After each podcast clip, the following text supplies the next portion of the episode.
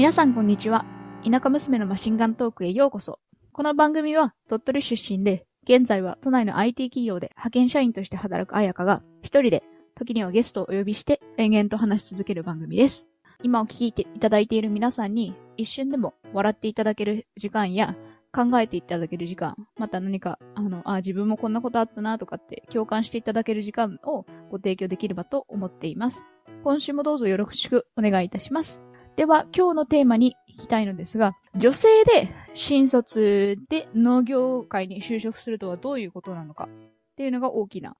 テーマになりますと。で、36回聞いてくださった方はもうご存知かと思うんですけれども、本日もまたあのゲストをお呼びして、新卒で農業界に就職して、それから今まで2、3年ぐらい農業界でずっと働いてきているみゆちゃんをゲストとしてお呼びして今日も話を聞いていきたいなと思っています。みゆちゃんは私の高校からの同級生で、では、みゆちゃん、あの、自己紹介も兼ねて、結構農業界で、あの、働く人っていうのは、私の周りにはもうみゆちゃんしかいなくって、全然その農業界に就職した人とかいないんだけど、その辺も含めて自己紹介していただければと思います。えー、皆さん、こんにちは。あやかさんと同じく鳥取県出身で、大学を卒業後に新卒で農業の世界に入りました。農業の世界に入ったのは、農業自体を実家が田舎の兼業農家だったっていうこともあって、すごく、まあ、自然に接する仕事とか、まあ、代表して農業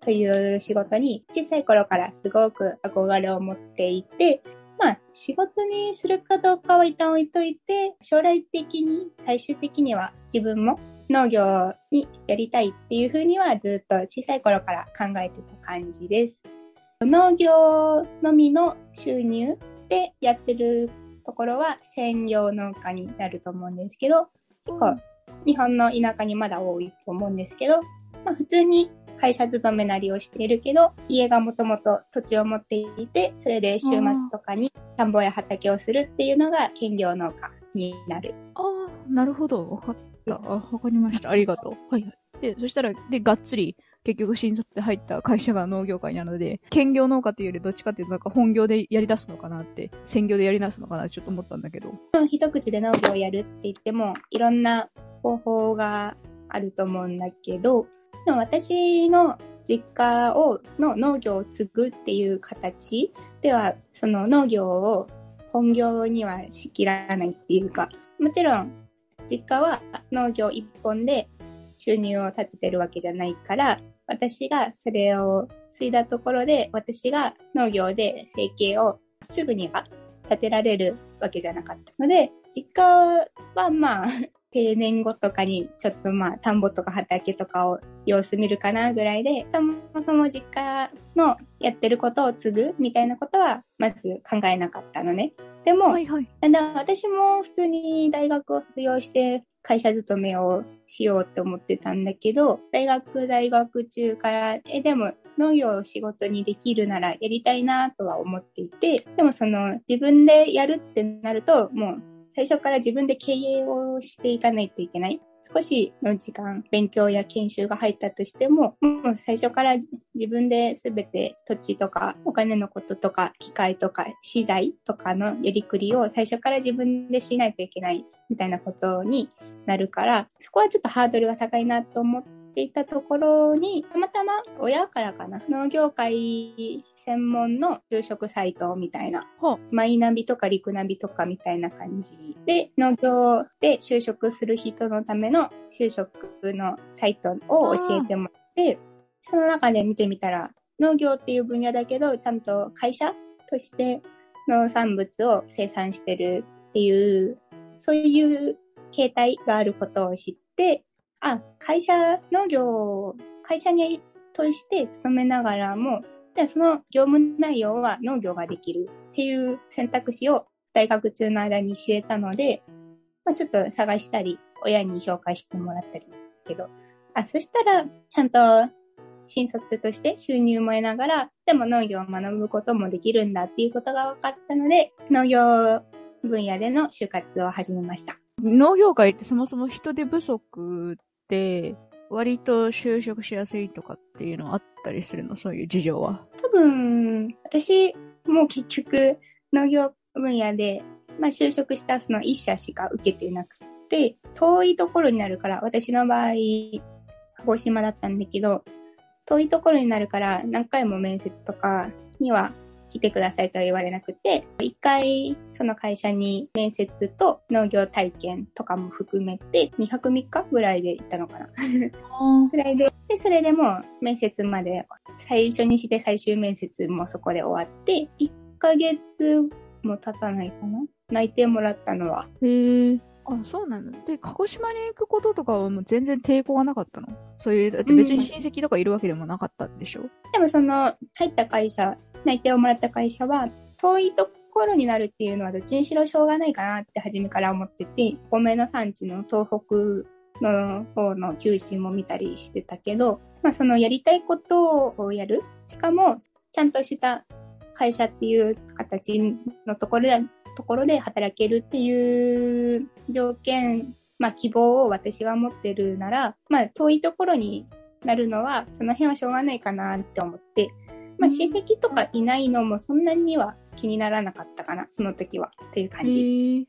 まあ、みゆちゃんはなんて言うんだろう、もうじ、実家が割と兼業農家みたいな感じで、身近に農業があったってことで、結構そういう農業会で働くっていうことがそんなに遠い話ではなかった。むしろやりたいなって思ってたっていうか、ちっちゃい時から身近だったっていうところあると思うんだけど、なんか私みたいな、なんかサラリーマン家庭とか、まあ公務員家庭みたいな家だと、確かに自分の世代、この私たち20代の世代のおじいちゃんおばあちゃんの、今の70代、80代の人とかの親はずっとその農業をやっぱり仕事っていうかもう普通に生きる術としてやられてきた方々が多いから、その流れで、あの、おじいちゃんおばあちゃんが一応畑持ってますとかっていうのも結構田舎だったらあるあるの話だと思ってて、で、私も実際、おじいちゃんが別にお金儲けじゃなくても、自分の家で、あの、家族とか、まあ、ご近所さんに、で食べる分だけみたいなのは作って、もう家だけで、あの、食べてたんだけど、だからそれは全然利益とか、あの、関係なく、しかもおじいちゃん、その定年退職してからそれをし始めたから、退職する前は、普通に全然、あの、企業だ、なんか、いわゆるサラリーマン家庭っていう感じで、サラリーマンとして働いてたんだけど、まあ、そういうのは、私みたいな、だからサラリーマン家庭とか、あの、公務員みたいな家庭だと、あんまり農業とかに身近じゃないから、ってなると、大卒で農業界に行く人とかっていうのは、そんなに身近じゃない限り、身近にないか、ある、っていうわけじゃない限り、あんまり行かないのかなとかって思ったけど、そのみゆちゃんの感覚としてはどうだった？入ってみて結構周りの同期とかも、やっぱり農業に何かしらのつながりが昔からある人が多かったのか？新卒で入ったところの同期は、もう全国から10人くらいの同期がいたんだけど、むしろ私みたいに実家がもともと土地を持ってて畑をやってたっていう人は多分私だけだった気がする。学部とかもバラバラその人たちがいた？日本バラバラで、あの農業系大学の人も2人か3人ぐらいいたけど、その子たちみんな東京とか北海道、大阪？とか岐阜県とか言っていいかな と、あと広島とかみたいなところからが例えばいます、同期には。ああ、そうなんだ。じゃあ、みゆちゃんはどっちかっていうと、その、農業に昔から身近だったっていう点ではめ、むしろ珍しい方だったのか、その同期の中では。うんうんうん。私はどっちかっていうと、感覚的には U ターン的な イメージで、でもその他の子は I ターンかな？あ、なるほどね。で、ここから、みゆちゃんが経験したまだ中で、あの、農業界の問題点、こういうとこじゃないかなっていうのも加えつつ、話を進めていきたいなって思うんだけど、そもそも大変ちょっと申し訳ないんだけど、ぶっちゃけ、農業界ってそんななんかお金稼いでるイメージがなくって、めっちゃ勉強不足だよ。これはマジのマジの勉強不足で、本当に、あの、失礼なことを、あの、言ってるのは、ま、本当に分かってる。農業界のあの、関係者の方々に対して本当に申し訳ないんだけど、勝手にそういうイメージを私は持っていて、例えば、ネギ1本とか、まあ、2本のさ、ネギの価格ってさ、この多分2、30年か、多分ずっともうほぼほぼ2、30年ぐらいかな。だから変わってないんだよね。旗やち、あの、賃金とかは、いくらその日本でデフレが続いてるとか、全然最低賃金変わらないとか、給料上がんないとは言いつつ、多分2、30年前と比べると、多分1.5倍ぐらいにはなってるはずなんだよね。そんだけ所得はちょっとは増えてるのに、全然その農業産物のあの価格が変わんないってなると、なんか、え、儲かんなくない？っていう風にちょっと思ってしまって、なんて言うんだろうな。た端的に言うと、ぶっちゃけ、そんな農業界って稼げるもんなのっていうのを、ちょっと構造的な問題あるんじゃないみたいなことも踏まえて、ちょっと聞いてみたいなっていうのを思ってます。はい。うん。もう、か稼げるか稼げないかっていう話になると、マジで、えっと、農業のやり方によるという 一言で言ってしまえば。多分、農業及び、まあ、農業従事者って言っても、結構いろんな種類に分かれると思うんだけど、兼業農家で、まあ、代々、みかん農家なり、梨農家なり、代々、その、主要な作物を育てて、もうずっとそれで生計を立ててるようなところで、まあ子供さんとかがそれを継いだりっていうところ、まあそういうところは割とネームバリューもあるし、それなりの規模とか技術とか機械とかも揃ってるから、継承されるのであれば、ちゃんと、まあ稼ぎっていう面では多くはないけど、ある程度一定の稼ぎは保証されるんじゃないかなとは思うけど、そういう農家さんも、どんどんどんどん時代の波に乗っていかないと、もう経営が厳しいみたいなところもあるみたい。で、JA に出荷してる？出荷してないっていうのも結構大きいと思ってて、JA に出荷するってなったら、まあそういうところも大体多分代々やってるところが多いと思うんだけど、JA に出荷するってなったら、まあいろいろ機械とか資材とか肥料とか、あと栽培の技術とかを指導してもらえるけど、販売を JA に委託してるっていうことになるので、JA に出すってことは。つまり、で、JA もさらにまあ、いろいろまあ、そこから仲介的な ものが入って、その J に出すことによって、一応 J のお墨付きをもらうみたいな意味もあるのか？そのうん J に許可されているから、きちんと生産方法も大丈夫ですとか、なんか指導してもらえるから、みたいな特典が出荷する側としては、マーケットもしかしたら牛耳ってるっていう側面がもしかしたらあるんじゃないかなちょっと今思ったんだけど、その J に出すことによって、自分だけじゃ届けられない層に、そこに出すことによって J にマーケットしてもらえるみたいな特典もあって、そう、J に出しているのか。J に通さずに出荷する方法とかってあるの逆に。私 JA が出荷してるやつしか多分わかんないんだけど、あの、スーパーに売ってる野菜とかどうなんってちょっと思ったんだけど。スーパーの一部とかで、まあ、産直野菜とかで売られてるのは、その地元の人が作って出したやつとかだと思うんだけど、J 大体は通さずにっ、てことね。うんうんうん。で、今の日本の国内生産の野菜とかで、JA を通して出荷されてるのが全体の6割とかぐらいらしい。で、まあ、JA を通して、で、市場がにそれぞれ卸されて、で、市場からさらにまた小売りなり、スーパーなり、まあ、スーパーは小売りか、なりに流通していってるっていう仕組みだと思っていて、だから、北海道とかのじゃがいもや玉ねぎが、本当に南の鹿児島とかまで届くこともあるし、たくさん作れる、土地がある、たくさん作れるところで作って、で、それを人がいっぱいいる需要があるところに売っていくっていうのが多分基本的な今の生産物の流通の仕組みだと思う。ただし、もう販売を委託してしまうっていうことになるから、同じものを作っても時期とかその時期によって買い取ってくれる価格が変動してくるし、JA に委託することによって、仲介でどんどん手数料なり何なりがいろいろ引かれるし、まあ、要するに自分が作ったものがすごいいい生産物だっていう自信を持っていても、でもその価格を自分では決められないっていうところがすごく大きいかな。で、供給が過多な時は、もちろん、同じものを作ってても価格は下がるし、はあ、品質も同じっていうか、むしろ良かったりしてもってことね。し、すっごいたくさんの生産者さんの分をまとめて売ったりしてるから、どうしても生産者の顔が見えないなり、誰が作ったかどうかはもう完全にわからなくなるっていう側面もあるんじゃないかなって。あんまり言っていいかはわからないけど、まあ、JA に出すっていうことは、でもその分、いろんな種類の、その、さっぴかれる、控除されるものがあるっていうことは、えっと、認識しておくべきだなって思った。手数料だけでも JA を通すがゆえの手数料。で、さらにその上に市場を通すがゆえの手数料。で、その真ん中に、まあ、経済連っていう組織があるんだけど、全農とか、全中とかいうのかな。で、そこを通すがゆえの手数料でも、少なくとも3段、3段階の手数料がある。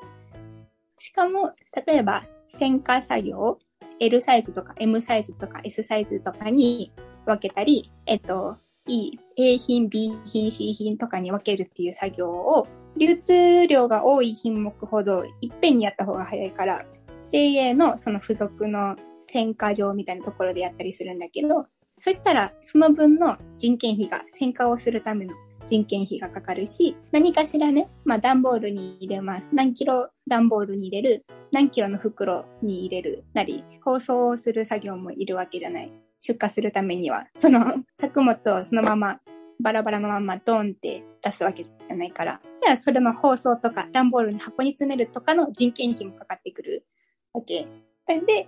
その人件費とかも上乗せされて引かれるっていう、なかなかなかなかその JA を含め、売れるまでに工程を返せば返すほど、それぞれで手数料なりが引かれていくっていうのが、まあ、いい悪いじゃなくて、まあ、JA に出すんだったら、もう売ってくれる、もしくは選果とか、えっと、出荷のための箱詰めとかをしてくれる。その代わり、売上からその分が人件費なりが引かれますよっていうことは認識しておいた方がいい。けど、じゃあその手数料なり人件費なりは、まあ例えば一年中一緒なわけじゃん。一定っていうか。だけど、その売上高、販売高は時期によって変動する。だから、さっぴかれる分はずっと一定なのに、売上販売額が時期によって上がったり下がったりしたとしても、でも引かれる分は一緒。だから、確かにこれは永遠になんか、基本的に赤字だと思う。赤字が普通だと思うし、多分。そうな農家さんがってこと？うんうんうん。それで暮らしていけてるよね、でも。うん。まあ、そこでさらに赤字だから JA に借金をさせてっていうサイクルが、え？分、成り立ってるのかなあんまり言えないけど。ああ、そうなんだ。JA に頼れば頼るほど、うまくやらないと逆に貧しくなっていくっていうサイクルが日本の農業界のもう全体かな。ほんそんな本当に一部とかではなくてってこと、うん、結構多くの農家さんがそういう直面に、その専業農家さんはそういう面に合ってるってこと、うん、基本 JA の出荷のみだと基本的には赤字だというふうに捉えていいんじゃないかなっていう私は感覚は思ってます。せっかくで農家さんだって私たちの命をつないでくださってる、うん、か作ってくださってるのに、そう作ってくださってる方々がそんな目にあったらね、いやー、悲しいとかっていう言葉だけでは済まされない気がするけど、それって。それ構造的な問題とかが変わらないのはなんでなんだろう？農家さんも声上げてる人は上げてるよね、きっと。でもやっぱり、その農業は昔からやってる人とかだと特に生活と密着してるから、仕事として経営として成り立たせないといけないっていう意識の人がまあ別にそれを持ってないことが悪いわけじゃないけど、まあ、結果としてそういう利益を上げないといけないっていう意識を、まあ結果的に持ってない人が多いから、戦後とかの話からずっと続いてることだから。ああ、歴史遡ればね。歴史を遡ってしまう。でも、日本の零細農家さんっていうか、小さい農家さん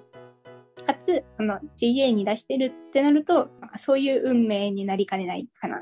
JA っていう仕組みも、まあいいか悪いかじゃないけど、まあ、少なくとも農家さんが儲かる仕組みではない。それは JA があることで、もう組織的に大きいから回せる影響力もあるし、JA があるからこそ農家さんが農業できるっていうのもあるけど、でもその儲かるっていうわけではない。なるほどね。すっごい知らなかったことばっかりで、はーって思いながら聞いてたんだけど、あ、そうなんだって、あの、だから J に出さずに、どうやってあの流通するのかなと思ったけど、まあそういうことなんでね、あの、農家さんと多分スーパーとかが直接経営し、あの、契約してるとかっていうことになるのかな ?JA 通さないとなると。うんうん、そうだね。まあへ JA ではない、なんか、市場なり、スーパーなりに、自分で、でもそれは自分で営業をしに行くっていうことになるから、ーでってなると結構まあ会社のネームバリューみたいなのもないと営業そもそも難しいよねみたいなとこもあると思うんだけど。だから本当に個人で、まあ普通の、なんだろう、ブランドでもない普通に野菜を作ってますっていうだけでは、なかなかなかなか、まあ営業力がないと、じゃあもちろん売れる人もいるけど、難しいんじゃないかなってって感じてます。あでさ、なんかこんだけ大きい話をしときながらもうちょっとなんか前に遡りたいっていうか、なんだけど、その新卒でさ、入った会社をさ、7ヶ月で辞めてるんだけど、それのなんて言うんだろう。まあ、みゆちゃん、まず一つ質問が、みゆちゃん以外にも、それこそ新卒で一緒に入ってきた中で辞めたい、なんかみゆちゃんより先にとか、みゆちゃんと同じ時期、まあ、むしもしくはもうなんか3年以内とかに、その会社を辞めてしまってる人って他にもいるのっていうのがまず一個の質問で。で、その二つ目が、そういうなんか若い人がやっぱり辞めてしまうのとかって原因はどこにあるんだろうっていう、ちょっとその二つを聞いてみたいなと思います。はい。もう、私より先にすでに2人、新卒で同期の子辞めてました。で、10人中だよね、それ。うんうんうんうんで、5分の1が半年以内に辞めたってことか。確かに。で、今現在の時点で、同期だった子は、もう5人はいないかな。5人は、5人2分のて 1! 3年以内で2分の1な、なんか、3年以内離職率50%みたいな。パーセントへえー、うん。私は、その希望の業務内容をさせてもらえなかったのも大きいけど、なんかなかなかそうだね。一番初めは結構、社長のその前の代のぐらいから法人化をしたらしいんだけど、その法人設立当初からのおじいさんおばあさんの、まあ、現場労働者みたいな方々の集まりみたいな感じで最初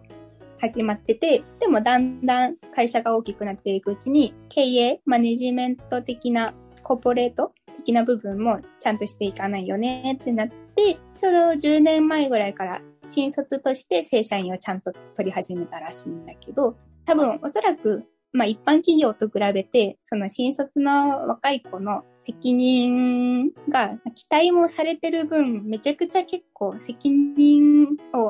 押し付けられてる感がみんな感じてたのかなとは思うし、もう大体1年後にはその一般社社員から一つ上の主任に昇進させられて、その分の責任のある業務が増えたり、だから単純に、23とか読んでその主任にまで上がらせられるってこと？うんうんうん、でへー。30歳手前で課長の人もいたし、課長レベル。結構上の先輩のの人たちも、いわゆる管理職の人たちも若いから、その自分のことに手一杯で、なかなか新卒社員のメンタルケアなり教育なりっていう部分に手が回っていなかった。し、まあ、マニュアルもなかなか確立してないし、結構事業もいろんな種類をすごく展開している途中だったから、マニュアルが確立されてないかつ、結構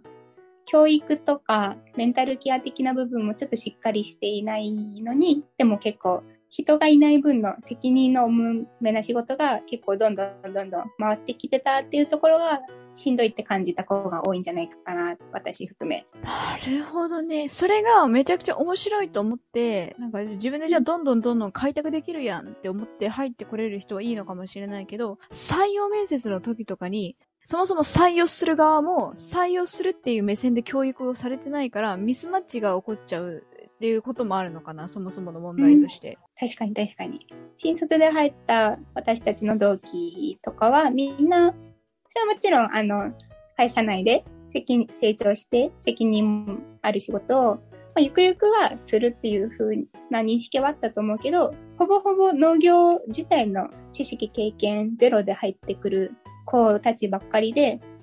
まあまずは最初はその農業自体の現場での知識なり経験なりを積もうって勉強しようって思うじゃん、そしたら。はい、はい。でも会社側は多分入った当初からもう君たちはもうすぐに管理者にならないといけない。ちゃんと人を使って作物の計画を立てて予算とか数字にも強くならないといけないみたいなことを割と最初から押し付けられたっていう印象があった。なるほど、ね。管理側としてっていうか、経営側としても焦りがあるんだね、そこに。そういう人材足りないから、だわざわざ大卒大学を卒業した、あの、若い人を取って育てようと思って、で、育てる中でも、なんか背中で学んでくれ、みたいなところも多分ああるのかなと思ったりしていて。確かに確かに。本当に実践ありきみたいな、まあ、正しいとは思うんだけど、まず農業界っていう興味はあるし頑張りたいけど、でも知識としては全く知らない業界に入ったのに、ちょっとその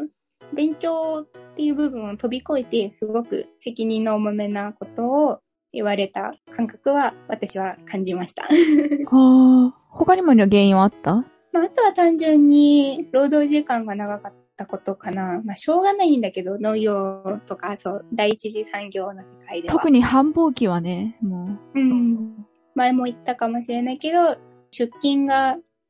まあ、遅くても6時半、朝の6時半。はい。で、で定時は 5, 時 ,5 時だったんだけど、はん、5時で上がれるのはパートさんとかだけで、正社員の子は早くって夜の6時半、7時。で、繁忙期は余裕で9時とか10時とかになってたし、でもそれでも朝は6時半みたいな。だよね。しんどいわ、それ。生々しい話だけど、ちゃんと給与には還元されてたの？ああ、なんか残業とかの残業代とかっていう部分には、ちょっとグレーなところもあったかな っ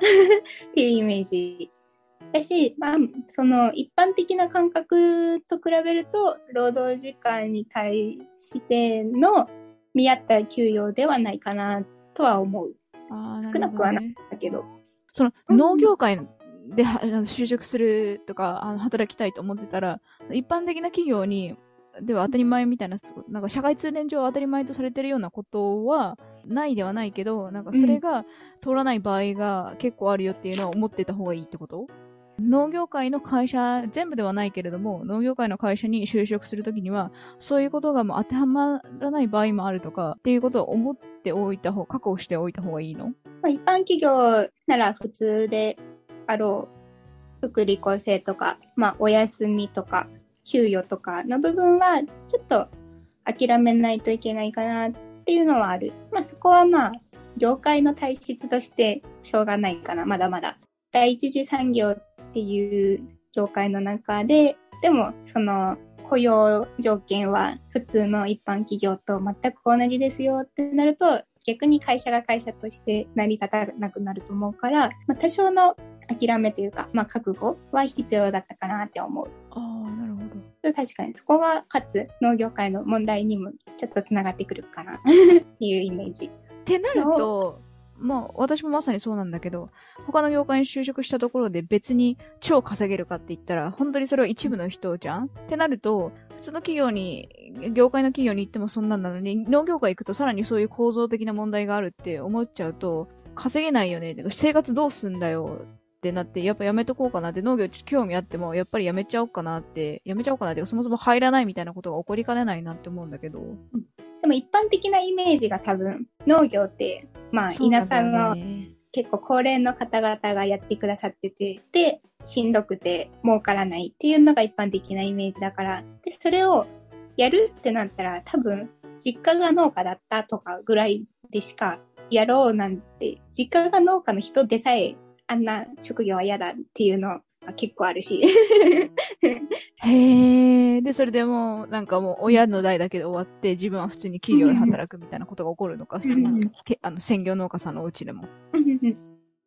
あとそういうことを実態として OK としてたら、結局、あの、人もそうだし、結局人が作ってるのっていうのは農産物っていうものだから、農産物の価格にも結局反映されなくって、その農産物の価格に反映されないからこそ、あの、入ってくるお金が少ないから、あの、残業代とかも出せないとかっていう風になっちゃうのかなと思うんだけど。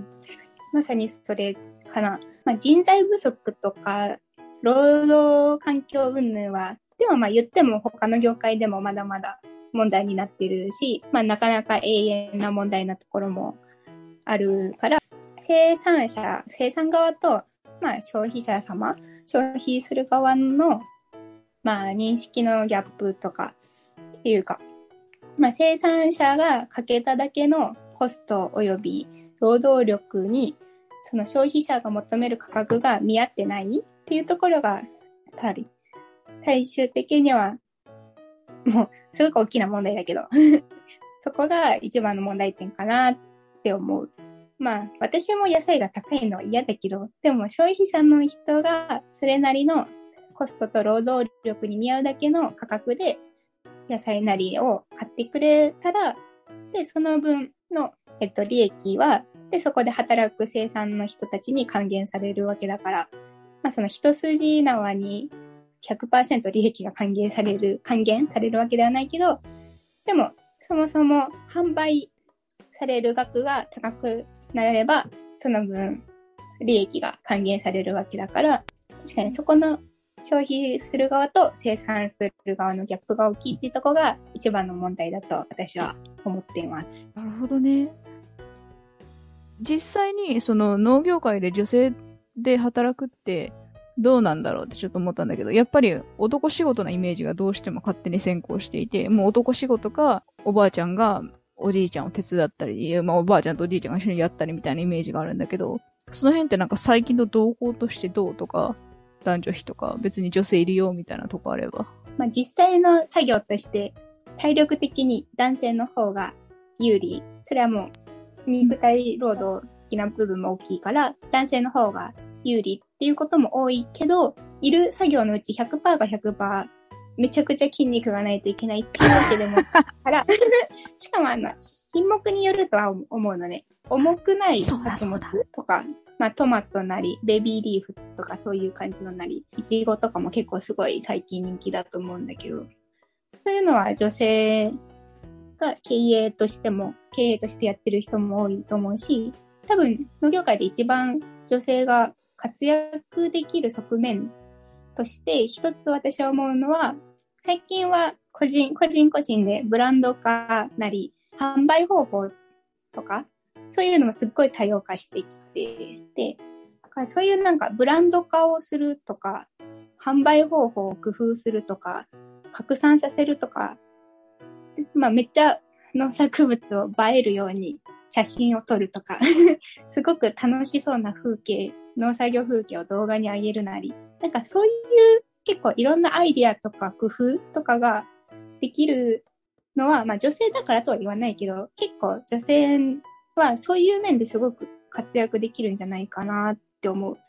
あ、別に男性もそれはできるし、女性もできるから、なんかその農業全体として、あの、必ずなんか力がずっといる仕事では、あいる業界でも別にないんだよって、そこはなんか、やっぱりイメージ、まだまだイメージが先行しちゃってる部分があるんじゃないかって意見だね、きっと。うんうんうん。逆に、これからどんどん、もう個人個人の発信力なり、ブランド力なり、